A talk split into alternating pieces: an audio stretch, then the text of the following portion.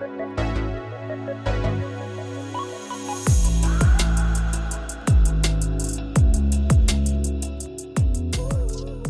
ni att förra året så uppgav 43% av befolkningen att de lider av ångest? Idag ska vi ta reda på mer om det här och därför har vi bjudit in vår special guest, vår vän Hanna. Hej! Välkommen! Tack. Hur känns det att vara här? Jättekul! Ja. Ni är så grymma. Det är jättekul att få vara en del av det nu. Vad roligt. Men eh, kan du inte berätta lite om dig själv, bara lite casual? Vem är du? Mm, Hanna heter jag. Jag är 22 år gammal och är psykologstudent. Eh, och just nu så har jag praktik på psykiatrin. Och annars så jobbar jag bara. Spännande. Och vi är ju vänner kan vi ju kanske också tillägga. Ja, Alla tre. jajamän. Men vi tänkte att du skulle kunna vara en exemplarisk gäst. I och med ja, men ämnet och för att vi tycker att du är en klok person. Mm. Jag har ju pratat om dig i podden förut. Ja. Jaha! Vi har refererat dig som kloka vännen. Min Nej men kloka vän. gud. Ja. Vilken ära! ja, men visst. Ja, men vi kanske ska hugga rakt in på ämnet tänker jag. Ja, det gör vi. Vi kommer säkert prata massor. Ja, det tror jag. 43 procent är ju mycket. Det är ju nästan hälften av befolkningen. Det är, det är en läskig siffra. Och det blir bara mer. Men lite kort, kan du inte berätta mer om vad ångest är egentligen? Jo, ångest går ju att definiera på många olika sätt. Ångest ser ju olika ut för olika personer. Men jag skulle vilja säga att det är en stark känsla av obehag. Liksom. Och det är ju allt från oro, nervositet, man kan vara rädd. Men det är som sagt olika för alla. Jobbiga känslor typ. Mm. Kan man kalla vad som helst ångest egentligen? Eller liksom, eftersom alla upplever det olika. Ja, alltså alla former av liksom starka obehag skulle jag väl ändå kunna säga är ångest. Mm. För sen finns det ju också olika grad av ångest såklart. Absolut. Det kan ju vara en väldigt jobbig ångest eller det beror ju på kanske vad som har hänt och ja, det har ju många olika faktorer. Definitivt. Mm. Viktigt att tillägga dock att alla har ju ångest. Ja. Och att det är ju väldigt vanligt som vi sa i början. Och det här har ju vi pratat om i något avsnitt tror jag. Att man inte får glömma bort det. För jag tror att det blir jobbigt om man har inställningen att, eller om man har ett mål att man aldrig ska må dåligt. Mm. Det kan ju bli svårt. För att det ingår ju lite i livet och det är ju lite så vi människor funkar tänker jag. Att ångest är ju en känsla som vi har. Precis. Och det är ju viktigt att komma ihåg att ångest är ju inte farligt. Nej, Lite ångest är ju bra. Ångest är ju inte bara dåligt. nej men precis. Det finns ju situationer som, ja men, kopplat till nervositet till exempel. Ja men exakt. Sån typ av ångest kan ju vara bra om du ska hålla en presentation eller så. Då kan det ju vara bra att vara lite nervös så att man övar mer och blir bättre. exakt. Eller skulle- ångest om man är i en farlig situation där man behöver fly. Mm. Också jätteviktigt.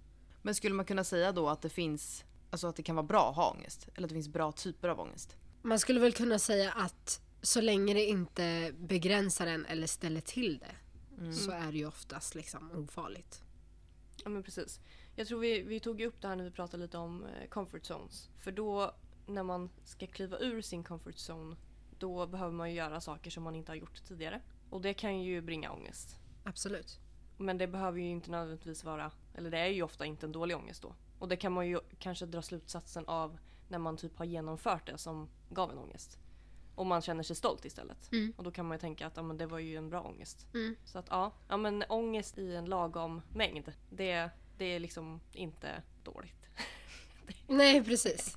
Det finns ju liksom en gräns för när ångest blir ett problem. Och när det blir att man liksom undviker saker och att det liksom ställer till det i vardagen. Och det är väl det man behöver vara lite uppmärksam på.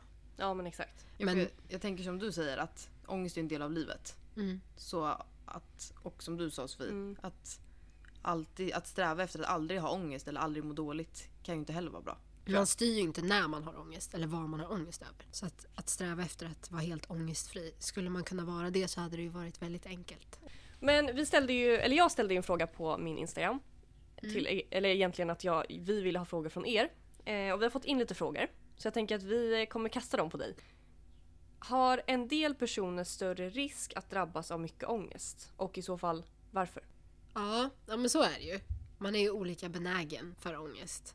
Eh, Mm. Man har, alltså biologiskt, olika liksom trösklar för hur mycket man kan hantera.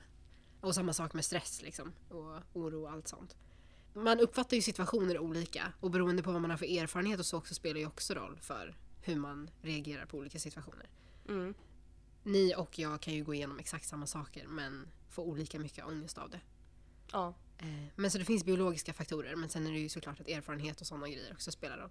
Typ händelser som man har varit med om. Ja men precis. Okej, ja det är ju intressant. Och det är ju väldigt svårt då, alltså det, det talar ju mycket för att man kan ju verkligen inte tänka sig in i någon annan situation. Och att man måste tänka på att, ja men respektera andra i hur de mår. Det, för det där har- pratar man ju om, ja men kanske om någon har gått bort. Och att, så här, att man hanterar det väldigt olika och att man alltid ska tänka på att inte döma någon annan i hur den hanterar någon sportgång till exempel. Precis. Versus någon annan. För att, ja men som du säger, att allt går ju in så himla olika. Mm. Mm. Det är ju samma förlust men det kan ju liksom påverka en olika. Ja men exakt. Men jag har en fråga till er. Okej, spännande. Ni är ju influencers. Mm. Ska man väl se det kanske. Eh, och jag har tänkt lite på det här med sociala medier. Ja. Eh, för att jag tror ju att sociala medier har en stor påverkan på människors ohälsa och ångest. Mm. Både kopplat till eh, ja, men utseende, självkänsla men också liksom självförtroende. Och jag tror att en anledning till varför det ökar hos så många unga, ohälsa alltså, eh, är för att det är så lättillgängligt. Och att det är så enkelt att jämföra sig. Mm. Och då undrar jag lite hur ni ser på det. Om ni har några egna erfarenheter. Eller om ni blir påverkade av sociala medier. Mm. Det här har jag reflekterat över. Mm. Och jag skulle absolut säga att jag blir påverkad av sociala medier. Nu kommer jag framförallt referera till Instagram för det är mest där jag hänger. Men eh, både positivt och negativt såklart. Jag tycker att sociala medier medför väldigt mycket positivt. Väldigt mycket jag blir väldigt inspirerad av andra. Men också en del negativt såklart. Och det beror ju på att man jämför sig. Så det skulle jag absolut säga. Jag tror att det är svårt att inte bli påverkad. Men det jag försöker göra är väl att se över och reflektera. Och om det är någonting eller någon specifik som får mig att få ångest eller negativa tankar om mig själv, Mm. då väljer jag att avfölja den personen. Så ja, absolut. Men, men ändå att jag reflekterar över det. Mm. Alltså som du sa Hanna, jag tänker att det är ju, det måste ju vara en av de stora grejerna till varför unga ja, men, och äldre, alla egentligen lider av ångest och att det är en väldigt stor bidragande faktor. Och Mm. det kan man ju relatera till själv, att man jämför sig mycket och men vare sig det är så här eh, upplevelser eller att jag jämför mitt liv med någon annans liv eller min kropp med någon annans kropp. Det är ju väldigt mycket hets. Mm. Och allting är ju väldigt perfekt på sociala medier. Men jag tror någonstans att man kanske ska ha att man får typ så här, tänka efter lite själv också. För man vet ju att, att allt är ju inte perfekt även fast det ser ut som det. Men självklart, alltså jag blir ju triggad absolut. Men som Sofie sa, att jag försöker ju att avfölja dem som ja, men påverkar mig negativt. Eh, nej, men jag tänker koppla till det Sofie sa med att eh, försöka liksom ha distans från det som triggar en. Alltså avfölja de personerna. Att det är ju väldigt bra. Men om man inte har den insikten, liksom, Mm. hur kan man göra då?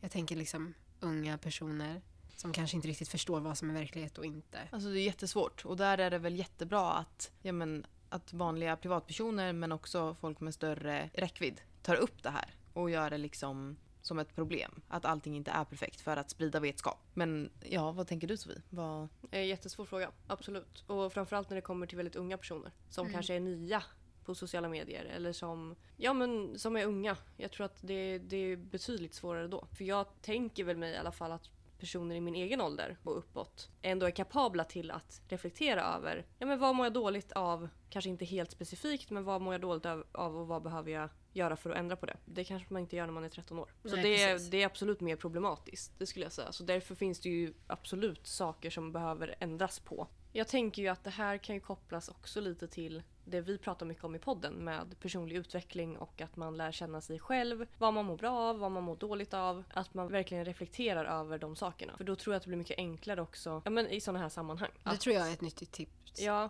allmänt att lära känna sina egna liksom, triggers. Vad som får en att må dåligt och vad som får en att må bra. när jag postar på sociala medier så kan ju inte jag anpassa mig efter alla. Jag kan ju självklart tänka på vad jag lägger ut och inte lägga ut massa opassande saker. Men man kan ju inte, ja men som sagt, man kan inte anpassa sig efter alla och ta ansvar för alla andras mående. Det funkar ju inte så, för där ligger ju ansvaret på en själv. Så är det ju. Mm. Och alla blir ju triggade av olika saker. Eh, så ditt innehåll behöver ju nödvändigtvis inte trigga alla. Men det kan ju trigga vissa. Mm. Och sen ändrar jag på det och då triggar det någon annan. Precis. Man kan ju inte göra alla nöjda, så är det ju. Så är det ju. Och sen är det ju också vårt val då, som dina följare. Att, alltså vi väljer ju att följa dig för att vi gillar ditt innehåll. Man väljer ju vad man vill konsumera. Precis. Eh, men på tal om det så har jag en egen erfarenhet eh, av det här. När jag var lite yngre eh, så jobbade jag inom hotell och restaurang. Och då hade jag ju mina kollegor på sociala medier. Och sen så, um, det var en period där jag tränade väldigt ofta. Mm. Gör jag ju fortfarande, men mer intensivt. Mm. Och då la jag ofta ut när jag gick till gymmet. På story typ. Ja, precis. Ja. Och mest för min egen del då. Allt man postar är väl förmodligen inte för ens egen del, men det var liksom motiverande för mig också. Och då fick jag som respons en gång att jag skulle sluta lägga ut att jag var på gymmet varje dag för att det var triggande för en persons ätstörning på mitt jobb. Så att en av de ansvariga på mitt jobb sa till mig att det jag lägger ut triggar en av deras anställda. Så du skulle sluta med det? Ja, precis. Mhm. Och då vart jag lite ställd. Dels för jag tänker att det är ju andras val om de vill följa mig eller inte. Mm. Men sen så vart jag också så kluven för att jag vet ju också att det är så många som blir inspirerade av att man lägger ut att man går till gymmet. Mm. Eh, för att man känner då att man själv kanske också orkar ta sig dit. Ja. Så det var en sån grej där jag var så här, både liksom triggad själv av Ja. att men hur kan du säga till mig att det jag lägger ut triggar dig? Liksom. Jag bär ju inte ansvar över ditt välmående höll jag på att säga. Men Mm. jag kan ju inte styra vad som triggar dig. Nej gud, men det är det jag menar, det funkar ju inte så. Och då ska alla i hela världen då sluta träna och lägga ut på att de tränar för att hon inte mår bra av det.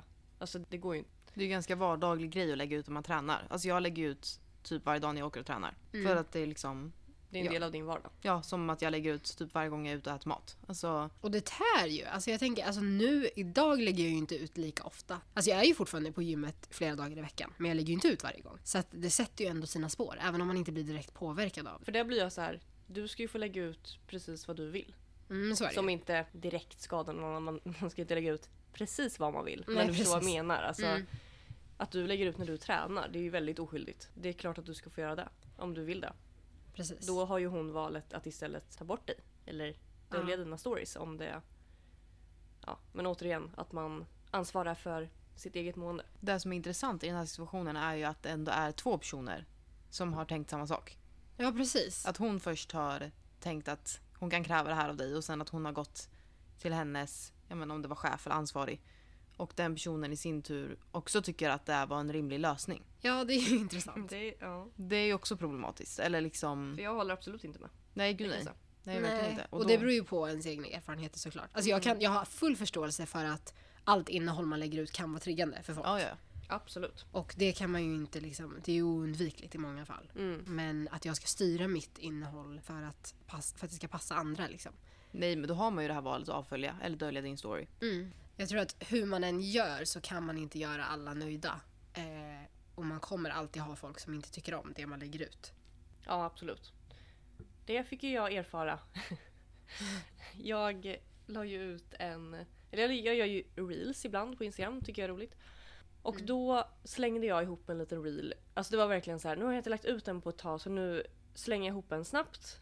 Eh, och då hade jag läst en text någonstans som var typ så här. Eh, ja men en vecka består av 168 timmar. Och då sen så utgick jag från mig själv att så här, och på, dem, på den här veckan då så jobbar jag 40 timmar. Jag är på gymmet 8 timmar. Jag sover si och så många timmar. Jag skrev liksom ner det, de här basic grejerna som man gör. Eller som jag gör. Och så skrev jag typ, och sen är det si och så många timmar kvar. Which means typ att om du har en dröm eller ett mål så finns det tid. Du måste bara liksom kanske prioritera rätt. Det var lite det som var budskapet. Sen, Jag såg ju den här mm, eh, och den fick ju miljoner mm, visningar. Det jag tror att den, har, den är uppe i 10 miljoner visningar. Ja, det Vilket jag sjukt. inte heller var, hade, det var inte min tanke, eller så här, det var inte det jag trodde skulle ske. Nej. Kanske jag hade skrivit den mer utförligt. Men folk blev ju så otroligt provocerade av den här. Mm. Och där känner jag så här att det är väldigt mycket offerkofta på. Vad var det för typ av liksom, provokation? Vad var det de blev? Eh, det var många icke, det var typ inga svenska kommentarer Nej, nästan. det gick ju Eh, verkligen viral. Ja, det var jättemånga amerikaner tror jag. Och folk tog ju upp då exempel från sina, sina egna liv. Och tanken var väl kanske då att man skulle ta de här, den här lilla kalkylen och lägga in sin, sitt egna liv för sig själv. Och så här, okej men jag kanske faktiskt har lite tid över till det här jag vill göra. Typ. Nej men folk, det var ju många exempel. Det var ju typ så här, ja men jag har ju fyra hästar och 15 barn. Hur tänkte du att jag skulle hinna? Det var, det var mycket sådana kommentarer. Mm. Och, eh, och typ att det var också en del att jag var white privileged woman. Och min intention med den här reelen var ju att motivera. Men sen fångar ju alla upp det olika såklart. Men in my opinion nu, det här kanske kommer låta hårt. Men jag tycker ju lite att så här, de här personerna som har kommenterat som blir så fruktansvärt triggade av den här reelen. De har ju lite offerposition. Eller satt sig lite i en offerposition. Och vill gärna skylla ifrån sig och ha ursäkter. För de blir väldigt provocerade, fick jag känslan av. Jag, jag tänker att alla människor har ju olika förutsättningar. Men jag tänker samtidigt att man måste ju någonstans ha en förmåga att kunna generalisera det man ser. Alltså när jag såg det där så blev jag ju istället motiverad. Jag förstår ju att jag har helt andra förutsättningar för att jag pluggar eller liksom så. Mm. Men jag blev ju inte triggad av det även fast jag inte har samma dygns liksom, rutin som du har. Så för Precis. mig så var det ju liksom motiverande. Så det är ju intressant hur liksom människor kan uppfatta samma sak olika. Jag tror ju att om man egentligen vill och vet att man kan ändra sitt liv till det bättre. Men inte gör det på grund av olika anledningar. Att man inte orkar ta tag i saker eller att man inte, ja vad det nu kan vara. Jag tror att det är då man blir triggad. Och där tycker jag också att det är Ser man, jag vet inte, ser man någonting som triggar en så otroligt mycket så kanske man istället ska reflektera över Varför blir jag triggad? varför blir jag så triggad? Vad är det som triggar mig? Istället för att skriva hat på nätet. Men eh, ja, det var min reflektion av det hela. Jättetråkigt att du behövde gå igenom det tycker jag. Rent Ja, jag blev väldigt hatad måste jag säga. Ja. Men du fick ju väldigt mycket views. Ja, det fick All jag. PR är bra PR. Jajamän. Nej, jag, jag tog, i början kanske jag tog åt mig lite. Jag är inte van att få hat på det sättet. Så jag Nej. vart nog lite så här, jag vet inte, oj. Lite Först. ställd kanske. Typ. Men sen så tror jag att, eh, nej. Sen så tänkte jag bara, men alltså vad är det här för tragiska människor? Som måste sitta och hata på mig. Gör något annat. Alltså lite så. På tal om liksom hur man fördelar sina timmar. Det är Ja det men de verkligen. väljer Uppenbarligen så har ni ju lite tid över här. Eftersom att ni sitter här och... Jag tror ju att det, det som provocerar mest på sociala medier är ju kropphets. Och det är väl också ett jättestort problem egentligen. Kanske inte att jag är en av de som är mest utsatt eller liksom har lidit av det mest men alltså det, det når ju mig också såklart. Jag tycker det är intressant att du säger det, för du sa det ändå tidigare också. Att så här, det finns andra som har det värre. Och det är ju så här, det är klart att det är bra insikt i det. Men det, man ska ju inte heller ta ifrån dig att du också kan gå igenom saker och ha det jobbigt. Nej, nej men så är det ju. För där får jag flika in med en grej där. Ja. Eller när man är smal, då får man inte må dåligt över sin kropp. Lite den bilden har jag fått. Mm. Att om jag, för det var någon som la upp, jag har ju mått jätte, jättedåligt över min kropp för att jag är smal. Men då tycker folk att det är inte okej, för vad då? Men lucky you, du är ju smal. Lite den har jag fått. Förstår du? Ja, och Mm. det är ju inte okej. För där tycker jag, det är som du säger, man kan inte ta ifrån någon Alltså alla, oavsett hur man ser ut så måste man ju ändå få må dåligt Mm. över sin kropp. Alltså så här, Precis. Och jag Ja. tänker det är kopplat till det vi pratade om ångest tidigare. Att alla upplever ju olika situationer olika. Ja. Någonting som är ångestframkallande för mig behöver ju inte vara det för er. mm, Men det betyder ju att jag kan få ångest för min kropp även om min kropp inte ser ut som det som andra tycker är fel eller fult. Nej men verkligen. Alltså, nej för jag har ju verkligen haft i mina yngre dagar Alltså jag minns när jag gick, alltså jättesorg, jag blir nästan, blir nästan ledsen när jag tänker på det. När jag gick, det är ett minne jag har från när jag gick i sjuan. Mm. Och jag hade sett en tjej på skolgården som hade på sig en outfit. Det var typ så här eh, tunna leggings och eh, någon lite så oversized tröja. Mm. Och jag tog på mig det här dagen därpå. För jag vart väl inspirerad. Och jag minns när jag gick till skolan att folk tittade så mycket på mina ben. Jag vet inte om det var så eller om det var in my head. Men jag var väldigt, väldigt smal också. Eller jag har alltid varit det. Nu är jag väl inte lika smal som jag var tidigare. Men jag har alltid varit jätte, jättesmal. Så jag gick, jag, när jag kom fram till skolan då, gick, då vände jag och åkte hem igen. För jag var så ledsen. Du kände dig utstirrad liksom? Ja. Mm. Jag mådde, jag mådde jättedåligt över att jag var smal. Och det kanske många har svårt att typ förstå det. För att det, man pratar ju mer om kanske att man inte ska vara stor eller överviktig eller det här. Men det är, jag tror att det är många som också lider av det på andra hållet. Och det är viktigt att uppmärksamma tycker jag. Absolut. Kan vi sluta kommentera folks kroppar Ja, allmänt? exakt. Känner jag mest. Alltså, men det är också en sån här grej, typ, alltså jag tänker inom så här en vänskapskrets. Mm. Alltså vi är ju ganska duktiga på att dra grova skämt om oss själva. Ja, vi triggar ju varandra kanske lite också. Exakt vart ska man dra gränsen? För ibland slinker det ur saker som man i efterhand är så här, "Åh." Ja, det kanske jag inte skulle ha sagt. Eller liksom, sen känner vi varandra så himla bra. Mm. Men ändå. Alltså jag tar ju inte åt mig av vad ni säger. Och att poängtera, vi säger ju inte saker om varandra. Vi, på, vi påpekar ju oss såklart. själva liksom. Men jag tror att man så här, man får nog kanske tänka efter lite mer vad man, vad man säger. Absolut. Man Och- vet ju aldrig, som vi har pratat om nu, vad som triggar någon annan. Nej exakt. Nej och så är det ju verkligen. Men, men just det här att man slutar kommentera andras kroppar. Mm. För det är ju en väldigt enkel grej att bara göra. Ja. Behöver inte prata om kroppar överhuvudtaget. Och jag tror att det också hör ihop lite med det här att man jämför sig. Som du säger, att man kommenterar sin egen kropp kan ju leda till att personen som sitter och lyssnar mitt emot jämför sin kropp med vad den personen säger. Och samma sak med sociala medier, att man liksom tittar på folks kroppar och direkt drar jämförelser till hur man själv ser ut. Ja. Och jag, jag minns att jag såg ett jättebra citat för flera år sedan som bara så här fastnade. Om jag skulle översätta det så var det typ Du ska kunna uppskatta någon annans skönhet utan att ifrågasätta din egen. Och det tyckte jag var så fint bara så här, att du ska liksom kunna titta på någon annan och tycka att den personen är fin eller att den personen har jättefint hår utan att liksom titta på men hur ser jag ut? Och varför är jag inte så? Eh, en annan fråga som dök upp var hur ser man eller hur vet man om någon mår dåligt? Mm. Och det är ju en väldigt bra fråga. Och jag tänker spontant att alla människor visar ju känslor på olika sätt. Och vissa visar ju inte känslor överhuvudtaget. Vissa bär känslorna på utsidan och vissa liksom väljer att hålla det inom sig. Mm. Ehm, så att det kan ju vara svårt ibland. Eh, och jag tänker, ibland så har man ju närstående Mm. som mår dåligt. Men att man inte märker det. Och sen när man får reda på det så tänker man, men gud, hur har jag missat det här? Verkligen. Jag tror att man, man tänker nog spontant att så här, ja, men, ja men skulle min sambo eller min syster eller whatever må dåligt då skulle jag märka det. Precis, eller så skulle de den säga det. Ja men precis. Tänker man ju många gånger också. Och då skulle jag göra, göra någonting för att hjälpa personen. Men, Absolut. men många gånger så är det nog inte på det sättet. Nej, det är ju inte riktigt så enkelt. Och jag tänker ett tydligt exempel på det är ju till exempel Avicii som eh, uppenbarligen mådde väldigt dåligt. Men att det liksom var någonting som man inte såg. Mm. Och det kan ju också vara kopplat till det vi pratade om förut med sociala medier och man väljer det man visar och vill bara visa de fina delarna av livet. Mm. Precis. För det tror jag kom, det kom väl för alla som en chock.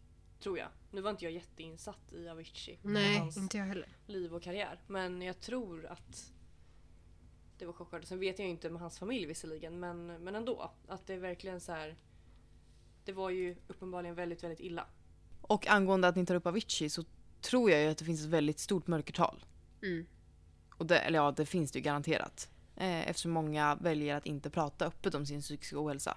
För det är många historier som man hör att vänner och familj inte fick reda på det förrän det var så illa att det liksom inte gick någonting att göra, alltså gick inte att göra något åt. Mm. Jag läste på lite om Aviciis fall och det, alltså det verkar ju som att han har ju mått dåligt sedan tonåren. Mm. Och att hans familj visste om det och nära närstående för att han hade fått hjälp. Mm. Men eh, att, inte, jag menar, att det kanske inte var lika synligt för allmänheten. Och det är Precis. som du säger, man döljer, eller man gömmer nog mycket bakom sociala medier och ja men han, han hade ju till synes det perfekta livet. Mm. Vad hade han att klaga på? Kan man ju tänka. Mm. Och det är också ett praktexempel på att liksom vem som helst kan må dåligt. Mm. Ja men verkligen. Alltså vem som helst. Och, Även om man i praktiken har det som många tänker är allt Precis. och eftersträvansvärt. Och jag tror att det är viktigt att komma ihåg det att, ja, det här som man brukar säga att Alltså var alltid snäll mot alla för du vet ju aldrig vad någon annan går igenom. Eller hur någon annan mår. Nej men jag vill återigen poängtera att ohälsa kan ju drabba vem som helst. Mm. Och alla har ju någon form av ångest. Och jag tror att en stor del av eh, just det här med Aviciis fall är ju att det finns ju stort, liksom, mycket stigma kring att må dåligt och framförallt att vara man. Hur man uttrycker sina känslor och när man mår dåligt och vad som är okej och inte. Så jag tror ju definitivt att vi behöver prata mer om psykisk ohälsa. Mm. jag tror också typ så här, ja, men som du säger det här, dels att han är man. Men också att det här att han till syntes har allt inom situationstecken. Som, ja, men som man först tänker på när man tänker på så här, ja, men drömliv. Att det blir mycket, alltså att jag kan tänka mig att det blir tabu bakom det också. Att jag har ju allt, varför mår jag så dåligt? Och bara det kan ju vara ångestframkallande i sig. Exakt. Att man känner sig säkert skuld och att man känner sig skyldig. Och jag kan tänka mig att man känner sig alltså, fruktansvärt ensam. Jag menar man är i den situationen och också som han som var så offentligt stor. Och det är väl därför många alltså, känn, alltså, offentliga och kända personer hamnar i missbruk och ja, men mår dåligt. För jag tror att alltså, man känner sig nog oftast ensam. Men det finns ju faktiskt hjälp att få. Och jag tror att det är därför det är så viktigt att vi pratar mer om ohälsa. för att folk som kanske inte känner sig bekväma med det ska liksom få höra att det är fler som mår dåligt så att man kanske själv vågar öppna upp sig mer. Mm. För jag tänker vi har ändå kommit ganska långt gällande liksom ångest och att det normaliseras. Nu vet man att så här, många har ångest och att man kanske tänker att det är mer normalt. Men det finns ju fortfarande hur mycket som helst som inte är normaliserat än. Annan ohälsa, diagnoser är ju inte Nej, normaliserat precis. i all utsträckning. Nej, heller. och medicinering. Nej, så det är, ju, så det är ju som du säger superviktigt att prata om och det är många som börjar göra det eller har börjat göra det. Mm. Ehm, det finns ju en del större influencers, Therese Lindgren till exempel. De pratar mycket om sina egna erfarenheter.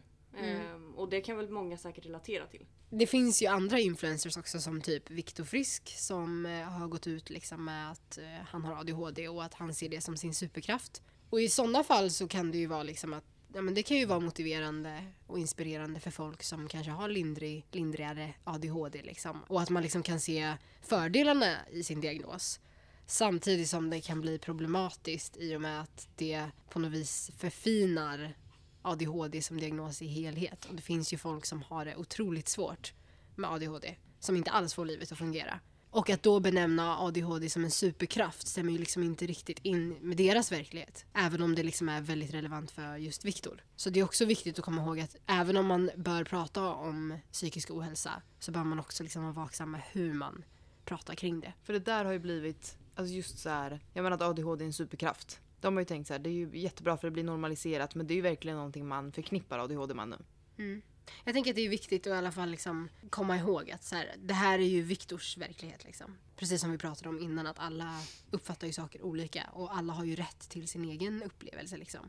Och det är klart att man ska uttrycka den. Men att det inte är hela verkligheten. Det finns så mycket, ADHD är liksom så mycket mer än en superkraft. Sen har jag en liten tanke. Så jag tänker att jag vill ta upp och så kan du få säga vad du tänker om det Hanna. Mm. Som till exempel Therese Lindgren som pratar mycket om psykisk ohälsa. Och Mm. hon har väldigt mycket unga följare. Att det kan också, på ett sätt är det ju såklart bra då att prata om mycket om det här. Men att det på andra hållet också kan bli problematiskt för att unga personer tror kanske att så fort man mår lite dåligt eller har lite ångest så kanske man tänker då att oj nu är det något fel på mig eller nu, nu är jag psykiskt sjuk. Eller att, förstår att det blir på det hållet att man pratar så mycket om det så att, att man blir mer vaksam på typ symptom och att man tror att de är värre än vad de egentligen är. För att man hör så mycket om det hela tiden. Precis, och jag tänker att det är jätteviktigt det du säger. Och då är det viktigt att komma ihåg att ångest inte alltid är farligt och man behöver inte alltid vård för sin ångest. När man märker att det blir ett problem och någonting som hindrar en i ens vardag ska man ju absolut söka hjälp. Och självklart så får man söka hjälp om man bara vill prata av sig och sånt också. För det är någonting som jag märker nu när jag är på psykiatrin som är väldigt viktigt. Att det finns ju så många olika typer av vårdnivåer och det är ju så hög belastning också på vården. Det är ju så långa köer. Så att ibland finns det ju hjälp man kan få på annat håll och allting kräver liksom inte enorma resurser. Så det är viktigt att påminna sig själv om vad som liksom, vad kan man hantera på egen hand och vad behöver man liksom hjälp med att kunna hantera för att fungera. Ja men precis och, och att komma ihåg liksom att ett bra liv består ju också av dåliga dagar, dippar. Man kommer må Absolut. dåligt över saker. Det, kan, det kommer ju hända saker i ens liv som gör att man mår dåligt. Mm. Sen kan ju det utvecklas till att det blir en, en personlig kris. Som du säger och att det är klart att man ska söka hjälp om det behövs. Alla människor får ju söka hjälp. Ja Och det precis. ska ju inte finnas något slags liksom, tak eller gräns på Såklart inte. när man ska få söka hjälp. Lite det jag är inne på att man kanske när det pratas så mycket om det att, att man letar kanske lite efter. Jo men att man kanske har symptom men som kanske egentligen inte är farliga. Som eller att man liksom är- söker sig till dem. Ja, som kanske är no- Mm. normala eller vad ska man säga. Som är en del av livet. Mm. Och man också- Hälsoångest brukar man benämna det som om man Mm. pratar liksom diagnoser. Hypokondri hette det ju förut. Och det är ju precis det. Att Mm. man liksom ja, men letar symptom och tänker att de är mycket värre än vad de är. Och liksom att det blir nästan lite katastroftankar. Att nu har jag ont i mitt ben, jag har cancer. Att man kanske ibland blåser upp det. Men sen är det också viktigt att lyssna på sig själv. Ibland så kanske det liksom är så, så illa liksom. Ja, man får fråga sig själv lite grann kanske. Mm. Ifrågasätta sig själv lite grann. Ja men absolut, det tror jag är viktigt. Om man märker att någon i ens närhet mår dåligt, vad skulle man kunna göra då för att hjälpa till? Alltså det här är ju väldigt liksom situationsbaserat och liksom individuellt. Alla människor är ju som sagt olika och behöver liksom olika, olika saker. Men det första jag tänker spontant är väl att våga fråga. Om man misstänker någonting, våga fråga. Hellre liksom att man frågar och får svaret nej men jag mår inte dåligt. Än att man inte frågar alls och liksom ångrar sig sen och märker senare att amen, vi borde ju pratat om det. Liksom. Men sen också vara inkännande i att vissa vill ju inte prata om det överhuvudtaget. Och då får man ju respektera det. Vissa vill ju bara ha sitt space och vara själva. Liksom. Mm. Och då ska de ju få vara det. Men också att lyssna. Lyssna på vad de har att säga. För ofta så har personer som mår dåligt eller mått dåligt försökt säga någonting. Men Det att man inte riktigt har säga. snappat upp det. Ja, att man typ, säkert att det har kommit små pikar. Att man försöker vara lyhörd då. Att man, för det vet jag ju från egna erfarenheter. Ja men att det är små pikar som kommer. Eller att man skämtar om ett typ av problem eller liksom en situation flera gånger och då kanske man, alltså att det faktiskt ligger något bakom det. Mm. Att det är som ett litet rop på hjälp. Precis. Jag tror ändå att de flesta som mår dåligt uppskattar om man frågar på Mm, något sätt. Även det om man tror jag. kanske har svårt att prata om det så tror jag ändå att man uppskattar frågan. Absolut. Man kanske tänker att personen ska ta illa upp Mm. eller tycker att det är superjobbigt eller men ja, jag tror ändå att det är min bild av det. Men jag tror att det är viktigt att våga fråga. Om man misstänker att någon i ens närhet mår dåligt så kan man ju också försöka att inte vara en extra börda liksom. Och göra det lättare för en runt om. För det är ju så mycket, så många faktorer runt om som också spelar roll. Är man lite nedstämd eller har ångest och sen så kommer man hem och så är det någon som klagar på en hela dagen. Då är det klart att situationen liksom kan förvärras. Om man misstänker att någon mår dåligt, var, liksom, var lite extra snäll. Underlätta lite. Precis. Mm. Eller i alla fall att inte vara en börda. Nu när vi har pratat så mycket om ångest, vad kan man själv göra för att förebygga och jag tror en viktig grej för att förebygga ångest är att skapa sig bra rutiner som Att, man håller sig till. Liksom. att skapa sig rätt förutsättningar för hälsa kanske. Mm. Mm. Och komma fram till vilka rutiner som funkar bäst för en själv och vad man mår bra av.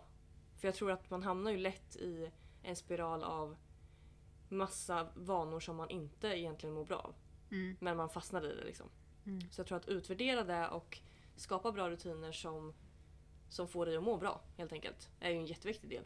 Sen så tänker jag att en annan viktig del när man har ångest att uppmärksamma sina egna symptom. Att titta på, ja men det här ger mig ångest. Okej, innan jag kommer hit till den här punkten av jättemycket ångest. Vad känner jag längs vägen? Vad händer först? Först slår mitt hjärta hårt till exempel. Och sen så börjar jag övertänka. För är jag medveten av alla de här stegen på vägen då är det lättare att liksom kunna styra av eller liksom nedreglera som man brukar kalla det innan. Och då till exempel när hjärtat börjar slå. Att jag kan tillämpa till exempel andningsövningar eller liksom distrahera mig genom att lyssna på musik eller så. För att inte behöva komma till nästa steg som liksom är att övertänka. För på så sätt, genom att liksom vara medveten om alla steg innan man känner sig jätteängslig så kan man ju liksom nedreglera tidigare och då behöver man ju aldrig brusa upp så mycket. Så att, eh, att lära känna sin egna ångest liksom och uppmärksamma sina egna symptom på ångest eh, är väldigt viktigt. Ja, det låter ju som en väldigt bra metod att ta till. Att man ja, men försöker lära känna sig själv. Och vad reagerar jag på och hur beter jag mig när jag får ångest? Men nu har vi ju pratat om eh, ångest i många olika former. Eh, jag tänker, kan vi inte försöka skicka med några tips eller någon slags sammanfattning liksom? Jo men absolut, det tycker jag vi ska göra. Vi pratade ju lite om det här att man ska försöka reflektera över vad som får mig att må dåligt och vad som får mig att må bra. Och det kan ju vara på flera olika sätt. Alltså jag tänker också så här, vilka personer mår jag bra av att umgås med? Vad mår jag bra av att göra? Vilka rutiner mår jag bra av? Absolut. Och så vidare. att man, tillämpa det på alla olika situationer. exakt, att man försöker lära känna sig själv. Och skriv ner det som vi alltid brukar prata om att det är så himla mycket enklare om man får ner det på papper. Om man ser det framför sig. Man kan typ göra så, två spalter. Saker jag mår bra av och saker jag inte mår bra av. Alltså för att Absolut. göra det supertydligt. Och då kanske man kan se efter så här. okej men vad behöver jag ja, men vad behöver jag ändra på och vad behöver jag justera för att, för att jag ska ha mer saker som jag mår bra av än som jag mår dåligt av. Mm. Jätteklokt. Vi pratade också om Instagram och sociala medier. Och där tror jag att det är viktigt att man, som vi sa, att, att man avföljer de personerna och kontona som triggar en. Och också komma ihåg att allt man ser på Instagram är liksom inte verklighet. Eller det är bara en del av Ja, men det exakt. hela. Liksom. Att sociala medier inte speglar verkligheten liksom. Precis. Så där tror jag också är jätteviktigt. Och att man, får, att man gör det här sporadiskt. Att när man ser ett konto som triggar en och så tänker man det här är tredje gången som jag ser en bild från det här kontot som triggar mig. Avfölj. Och också som Sofie sa då, titta på vad är det som triggar mig och varför. Vad är det jag känner i det här? Mm. Ja, jag tror att det är jätteviktigt. Och sen också tänka på att man aldrig vet vad någon annan går igenom. Att vara snäll mot andra och tänka sig för. Och också om du misstänker att någon mår dåligt, alltså någon i din närhet eller någon du träffar, att man vågar fråga. För jag tror att det kan göra stor skillnad i en persons vardag. och i någon situation. Att visa att, man, att det är någon som faktiskt bryr sig. Om man känner sig ensam. Och viktigast av allt, kom ihåg hörni. Alla har ångest. Och det kan drabba vem som helst. Och ångest är inte farligt. Och det finns alltid hjälp man kan få. Det tror jag vi alla behöver tänka på. Och särskilt när vi är i situationer där vi får ångest. Att det är inte farligt. Ja men grymt. Det här avsnittet tyckte jag blev svinbra. Ja men verkligen. Jättekul med lite input från dig Hanna. Som ändå snart i alla fall jobbar med det här. Men du jobbar ju lite grann med det. Och du har pluggat länge. Jätteduktig. Men Hur många år är det? Eh, fem totalt. Fem totalt. Och du har kört, vad sa du? Tre. Tre. Mm. Det har gått fort. Det som vi sa igår och har gjort en hel gymnasietid igen. Det går fort när man har kul. Ja men verkligen. Nej men tack snälla för att du var med och, och gästade oss. Vår första gäst. Tack för att jag fick komma, jättekul! Ja, jätteroligt. Ehm, Jag och- hoppas att ni tyckte att avsnittet var bra och i vanlig ordning så kom ihåg att ge oss lite stjärnor på Spotify, dela podden och följ oss gärna på våra konton. Ni hittar alla länkar i beskrivningen. Vi hörs igen nästa måndag som vanligt så ha det så bra så länge. Puss och kram! Hej! Hejdå!